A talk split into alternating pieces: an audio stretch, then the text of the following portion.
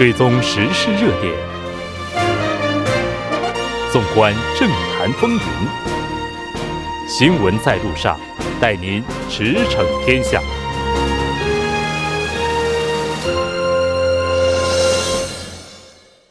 稍后第二部节目当中将为您带来此时此刻主要新闻聚焦分析以及数据有话说。广告过后马上回来。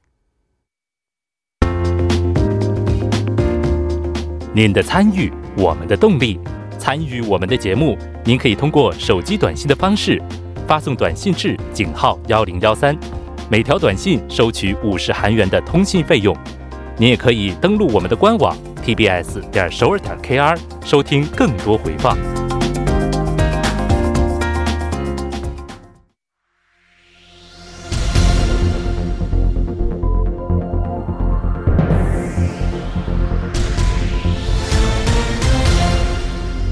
此时此刻，主要新闻。现在我们把时间交给新闻播报员司空宽叔，我们稍后再见。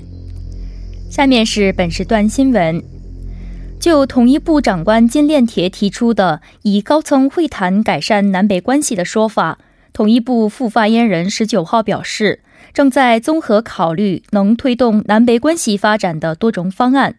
对于南北有没有讨论高级别会谈事宜的提问，他回答称。为了推动南北关系发展，有必要进行高级别会谈，但何时启动还有待观察。金炼铁长官昨天在广播节目上表示，现在是南北举行高级别会谈的时机，正在综合考虑会谈议题和举办时间等内容。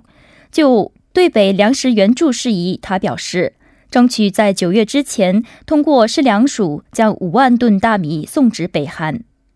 下一条消息，大韩贸易投资振兴公社十九号发布的二零一八年北韩对外贸易动向报告显示，二零一八年北韩的对外贸易总额同比减少百分之四十八点八，为二十八点四亿美元。这是自北韩国务委员长金正恩执政以来，北韩外贸总额首次低于三十亿美元的水平。分析认为，联合国安理会对北制裁决议是北韩对外贸易总额大幅减少的主要因素。下一条消息，韩国与位于巴尔干半岛的北马其顿共和国建交。韩国外交部十八号宣布，韩国与北马其顿共和国建立大使级外交关系。北马其顿共和国成为韩国的第一百九十一个建交国家。北马其顿共和国人口为两百万人，一九九一年宣布独立，一九九三年以暂用国家名前南斯拉夫马其顿共和国加入了联合国，二零一九年二月将国名改为北马其顿共和国。下一条消息，围绕世界最大的运油海上通道霍尔木兹海峡的紧张局势达到了三十多年来的高峰。最近矛盾不断升级的伊朗和美国处于一触即发的状态。伊朗扣押美国同盟阿联酋的油轮，美国海军击落伊朗无人机等，紧张局势进一步升升温。这是自1988年美军驱逐舰被伊朗水雷击击沉后，时隔31年，两国再次出现军事对峙。下一条消息。不排放任何大气污染物、噪音、震动最小化的电动公交车数量即将增多。首尔市表示，制定电动公交车的标准型号之后，从今年十一月开始，将追加投入一百一十四辆电动室内室内公交车，包括从去年开始试运营的二十九辆在内，电动公交车数量将增加到一百四十三辆。公交路线将由三条扩大到十九条。以上就是本时段新闻。好，接下来为您带来的是我们这一时段的聚焦分析。韩国文化财厅厅长郑在书日前表示，就国宝级文物训民正音上周解立本的归还，正在考虑通过检方对被认为是持有者的裴某进行搜查。那么，就相关话题，我们马上连线韩国 M N A 中心法律顾问黄萍萍做进一步的了解。黄顾问您好。啊，你好，主持人好，大家好。啊，我们刚才已经介绍到了训民正音的上周解例本，现在是属于一种啊争执的状态。那么它好像存它的存在是二零零八年就被公开过，不过这个文物到现在也没有被归还。能不能给我们回顾一下事件的始末呢？好的，没问题。是在零八年的七月呢，是在他的收藏者裴氏家里呢。进行修理的时候呢，被偶然发现的。那当时呢，一个地方的电视台就公开了这件事情。然后之后呢，因为公开了以后呢，一个古董的销售家赵某就说，这其实是他的所有权是归他的，而是是裴氏呢夹在古书当中偷走的。所以双方呢就互相的攻击。在这个期间呢，赵某提出了诉讼，希望能够取回所有权。然后在一一年的时候呢，大法院就。判决赵某胜诉，那但是呢，赵某虽然胜诉了，但是一直没有从裴氏这里拿到上周本的原本。那在当年的五月呢，赵某他虽然没有拿到上周本，但因为这个法院的判决是所有权归他的，所以他把这个上周本呢，就在法律上呢赠送给了韩国的文化财财产厅，从而可以说文化财产厅拥有了这个上周本的所有权。啊，所以整个的这个事情就是说，还是呃比较复杂的整个的事情。对，是非常复杂和呃比较传奇的一个事情。哦，所以说就是其实最终呢是是谁呢？是就是说还是属于争执不下，但是大法院已经做出了最终的这个判决，是这样的，是吗？呃，是这样子的，因为就是我们说一二年呢，就韩国的文化产业。财产厅呢，从赵某这边得到了这个所有权，得到了以后呢，赵某就去世了。那之后呢，文化财产厅就提出过回收，就找裴氏要这个呃这个上周本，但是裴氏呢，为了阻止被强制的回收呢，提起了诉讼。那么后来我们说，现在大法院做出了一个最终判决，判决是说能够进行强制回收，国家呢是可以。对他进行强制回收的这样一个判决已经出来了，所以这两天又引起了新的关注。哎，所以也就是您刚才说到的是，大法院判决是可以进行回收，所以我们刚才也提到了，就是文化财厅他计划通过检方对于训民正音的这个解例本，对他的这个持有者裴某的家里边进行搜查。那文文化财厅他考虑采取这一行动理由是什么呢？那其实呢，文化财厅它并不是第一次发起这样的一个想法，因为其实在一二年，当时他拿到这个所有权的时候，从赵猛这边拿到所有权的时候，他已经是提出过强制回收，并且当时已经拜访过，已经去过两次这个裴氏的家里，但是都没有找到这个。就是上周本到底在哪里？那这一次的话，其实也就是在这么长的时间里面，一二年到现在七年的时间，他一直是在跟裴氏这边交涉，希望能够说服他最终说出这个到底在哪里，然后自动的把这个归还给国家，但是一直都没有成功。那这次的话，他是希望，当然从国家的角度上讲，为什么我们说上周本要回归？韩国的国家政府，因为它也要有个保存的原因，因为如果你一直放在这个裴氏手中，万一毁损了，其实这个国宝它就会存在一个很大的一个风险，所以这也是文化财厅这次又一次希望能够通过强制的手段，他们在考虑就能够尽快的拿回这个国宝。那。裴某他是拒不归还的理由是，是不是他认为自己是这个呃训民正因解例本的真正的所有权的享有者，所以他觉得搜查是不可以的呢吗？我自己觉得他应该出发点不是这样的，他出发点应该更多的是从经济上来考虑的，也就是说他提在交涉的时候，他提出过经济赔偿，他说这个这个财产是值一兆。那么你给个十分之一，他觉得也是可以接受的。但是十分之一来说，对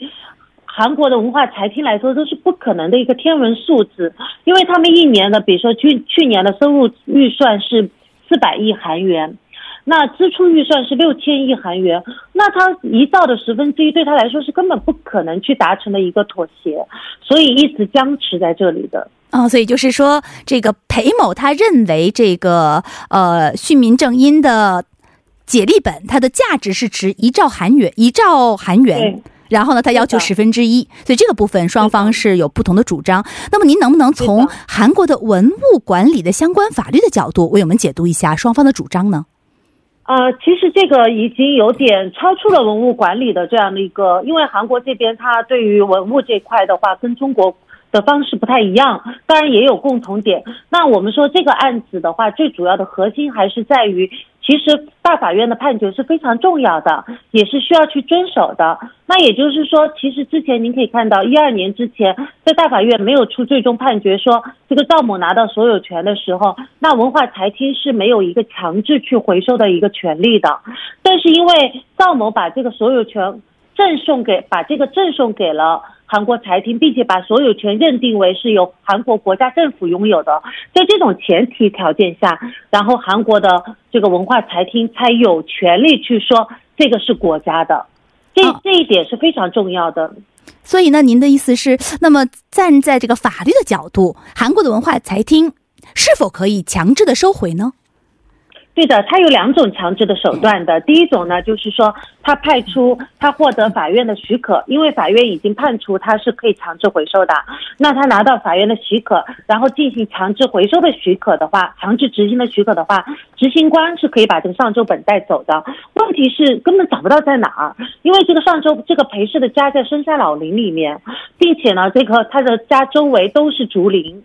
都是树林，所以根本不知道他是不是埋在地下的，他也不说。那第二种方法呢，就是通过检方或警方的进行强制的搜查，介入搜查，然后把这个找出来。但是同样的问题也是找不到。所以现在现在文化财厅的方式就是采取一个缓兵之计，通过去说服他的方式，尽量的让他本人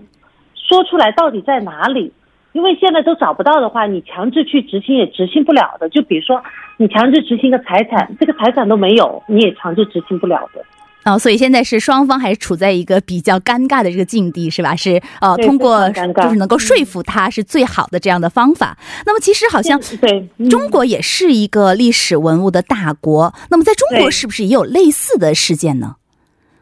中国的话，这边是涉及到两种，一种就针对个人的。比如说，个人流通当中获得的这种文物，或者我们说古董，因为古董跟文物它也是不一样的，因为很多古董它没有到达文物的那个级别，比如说三级、二级、一级，它要经过鉴定的。还有一种方式呢，就是中国在以前战争的时候流失海外很多文物，比如说像意大利，那在去年的时候就从意大利这边和意大利签署了这个协议，然后意大利这边有五百多个文物，那又回到了中国，就是通过。官方的协议，那个人这块的话，中国是按照文物保护法，它有规定说，呃，文物收藏单位以外的公民个人可以收藏的文物是哪些？那哪些文物是可以流通的？那哪些文物是不可以流通的？那不可以流通的文物里面就涉及到了国有文物，所以还有珍贵文物，像这些的话都是有界定的，还有包括文物哪些属于文物，哪些属于就是说，比如说你个人去挖，挖到了以后不属于你的。那属于国家的，这些都是有相关的法律去界定的啊。所以，那么呃，在中国的这个文物管理和回收方面的法律，它跟韩国的法律有没有什么具体的不同的地方呢？那相对来讲，我不是很熟悉韩国这边的文物管理的法律，但是我从这件案子来看，我觉得韩国这边更加注重的是这个财产本身的所有权的归属问题。也就是您可以看到，呃，上周本这边和另外一个，因为旭明正一它的历劫本是有两个现在仅存的，一个是上周本，还有一个是在我博物馆的一个叫做简松本。那建松本这块的话，就受到了不韩国这边一个博物馆的很好的珍藏，但是这个上周本的话，就一直属于在私人的手中，但是国家到目前为止都没有强制的把它拿回来，就证明了从某种角度上讲，它跟中国的规定还是有点不一样。因为简松本它是国宝三十号，那这个上周本的立那个的那个价值比这个简松本还高，为什么？因为这个上周本上面还有很多。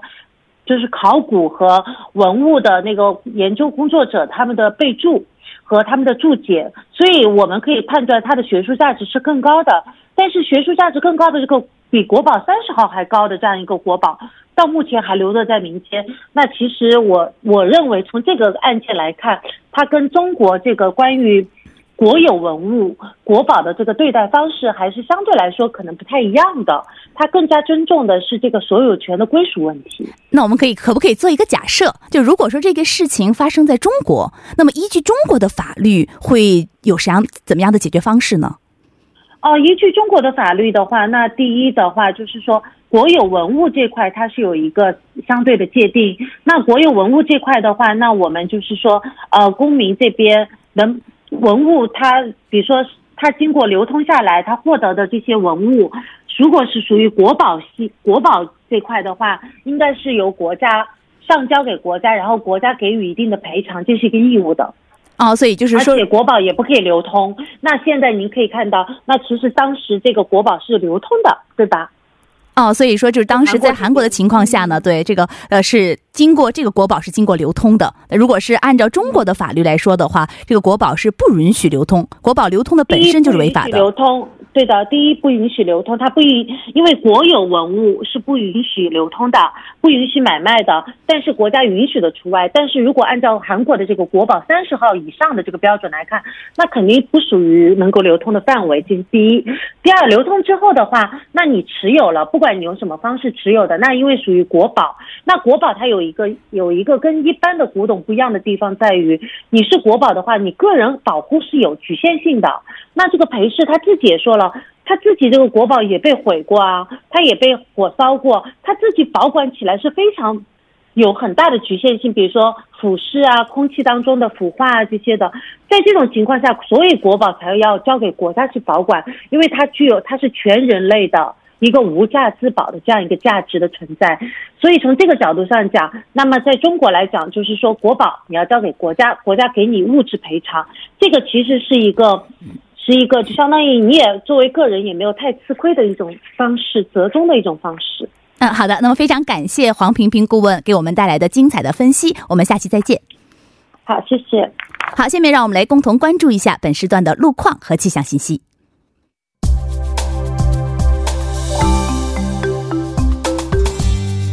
大家晚上好，这里依然是由连燕为大家带来路况与天气信息。现在是晚间六点四十七分，我们来关注一下最新的路面情况。目前江边北路日山方向西江大桥至杨花大桥路段二车道上发生了汽车追尾事故，受此影响，从东湖大桥开始的路段车辆行驶缓慢，道路拥堵。三城路银马公寓入口的十字路口至大智站十字路口的路段晚高峰车流增加，道路拥堵。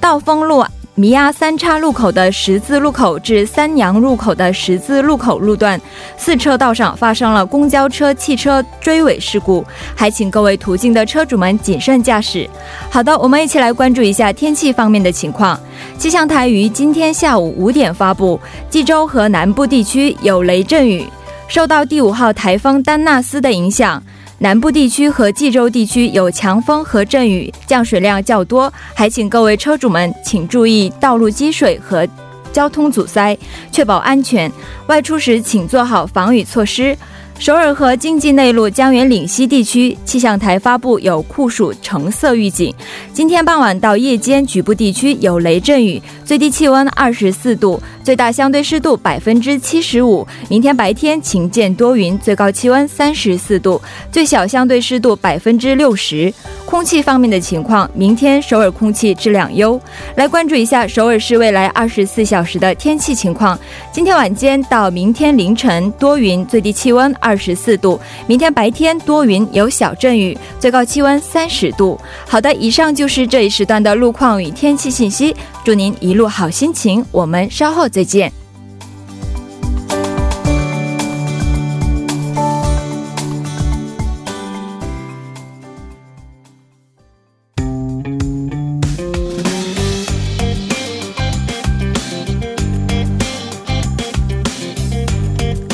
览大数据，解读新趋势。接下来为您带来的是我们今天的数据有话说。那么有请我们的栏目嘉宾张艺娜，艺娜你好，主持人好哦，非常高兴你一起了解今天我们的数据。那么今天给我们带来的第一条数据是什么呢？呃，有关最低时薪方面呢，又有又有了一个新的舆论调查数据，我们先来看一下。呃，这次的调查是韩国 Gallup 在七月十六十六号到十八号期间，以韩国一千零二名十九岁以上男女为对象，以电话调查方式进行的，应答率是百分之十六。呃，抽样误差是正负三点一个百分点，置信水平是百分之九十五。呃，首先关于明呃明年开始最低工资调为每小时八千五百九十韩元。方面呢，百分之四十七的人回答是比较合适的，然后百分之二十六的人回答比较高，啊，百分之二十的人回答比较低，然后百分之八的人保留了意见。在大部分应答者当中，认为工资五七八千五百九十韩元比较合适的意见是占了优势，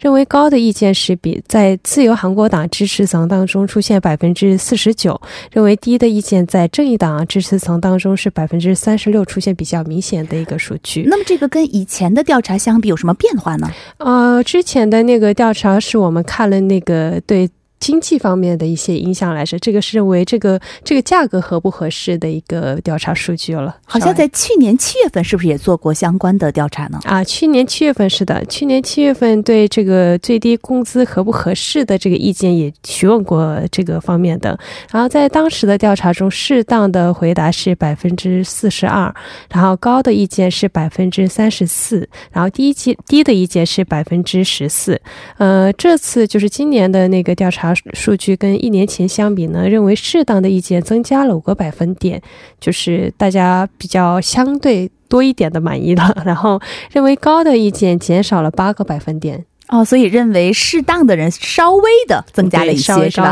哦，那么这个问题中，除了是否适当以外，还有没有其他的提问？嗯，肯定是还有一些关于个人的一些提问了，就是这个最低工资的决定对本人是否有利的一项提问的数据了。结果百分之十八的人回答是有利的，百分之二十七的人回答不利，百分之五十二的人回答没有有利也没有不利，就是。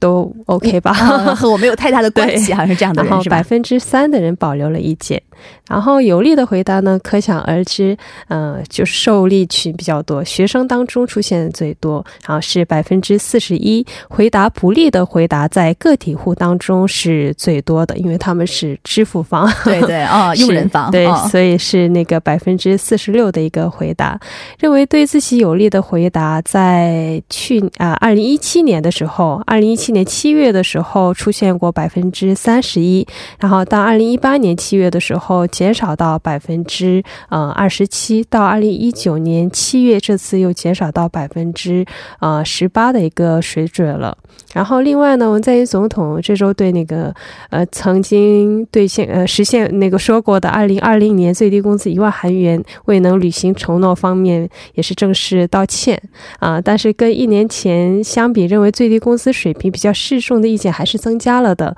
然后认为经济产生负面影响的预测可能。也会随之减少一些，啊，可以认为对过年两年那个最低工资上涨速度的一些顾虑相比的话，这次的那个嗯预算呢还算是有所就是顾虑比较减减弱了一些。所以整体来看的话，从民意的角度来看，还是比较合理、比较正常的，是吧？啊，那么接下来我们再来看看还有什么数据。呃，下面介绍一下今年上上半年对韩国十六个市，然后到支持的职务履行评价方面的一个数据。这个调查也是韩国 Gallup 在今年上半年向韩国两万四千零六六十五名成人为对对象进行的提问，对居住地区的市知道啊道知市履行职务方面。的一些呃嗯职务能力吧，然后进行了提问，得出的一些结果，然后应答率是百分之十六。嗯，十六个道是十六个市道的那个抽样误差是分别不一样，嗯，但是是正负一点三到五点五的百分点，然后置信水平是百分之九十五，然后在这个评价当中呢，百分之四十八的人给出了肯定评价，百分之二十九的人是给出了否定评价，百分之二十三的人保留了意见。哦，其实像市道知事的这些领导跟我们的。生活更是息息相关的啊！那么 肯定评价占上风的是哪些道的知识呢？呃，在十七个世道知识当中，江源知识，呃，崔文询，呃。就是道知识长是占的最高，然后是其次是全南知事金英路跟中北知事，啊李始中的持肯定评价，他们这三位都是在百分之六十以上，占据了最上方。好像那个崔文勋，崔文勋知道知事的话，他好像有很长时间的连任的经经历吧？啊，是的，三次成功当选的一个经历的。那个知识了。然后在那个二零一六年的那个肯定评价到二零一七年、二零一八年都是逐步上升，然后也是受到呃校园到居民的比较好评的一个知识了。哦，那全南的知识和中北的知识呢？他们也是呃，他们就是也是仅次于那个就是刚才那个崔知识的后面的一个评价了，他们是百分之五十九，肯定评价都是百分之五十九，但否否定评价上面出现了一个差插曲。然后金路那个知识的否定评价是十一百分之十一，然后历史中的那个肯定呃否定评价是百分之二十一的一个水平了。哦，那么最后能不能给我们简单介绍一个小小的数据，就是关于中国的国花？我们主持人特别想知道特别想知道 其实大家可可能觉得中国一直有国花，嗯、呃，但其实是没有，就是我们新中国成立以后是没有那个国花的一个标准的。但是呢，这次就是政府为了确定国花的形象呢，然后做了一个问卷调查，然后心目中的国花。呃，主持人觉得是什么呢？我觉得大部分好像中国人还是喜欢牡丹吧。啊、呃，是的，所以牡丹是占了上方啊、呃、上风的一个那个数据结果。牡丹获得了百分之多少的支持呢？呃，大概百分之九十以上吧，应该是。是的，是的。哦，所以哦，可能牡丹有可能成为中国的国花。那么，谢谢伊娜给我们带来的精彩的数据，我们下期再见。下期再见。好，下面让我们来共同关注一下啊，整点过后马上回来。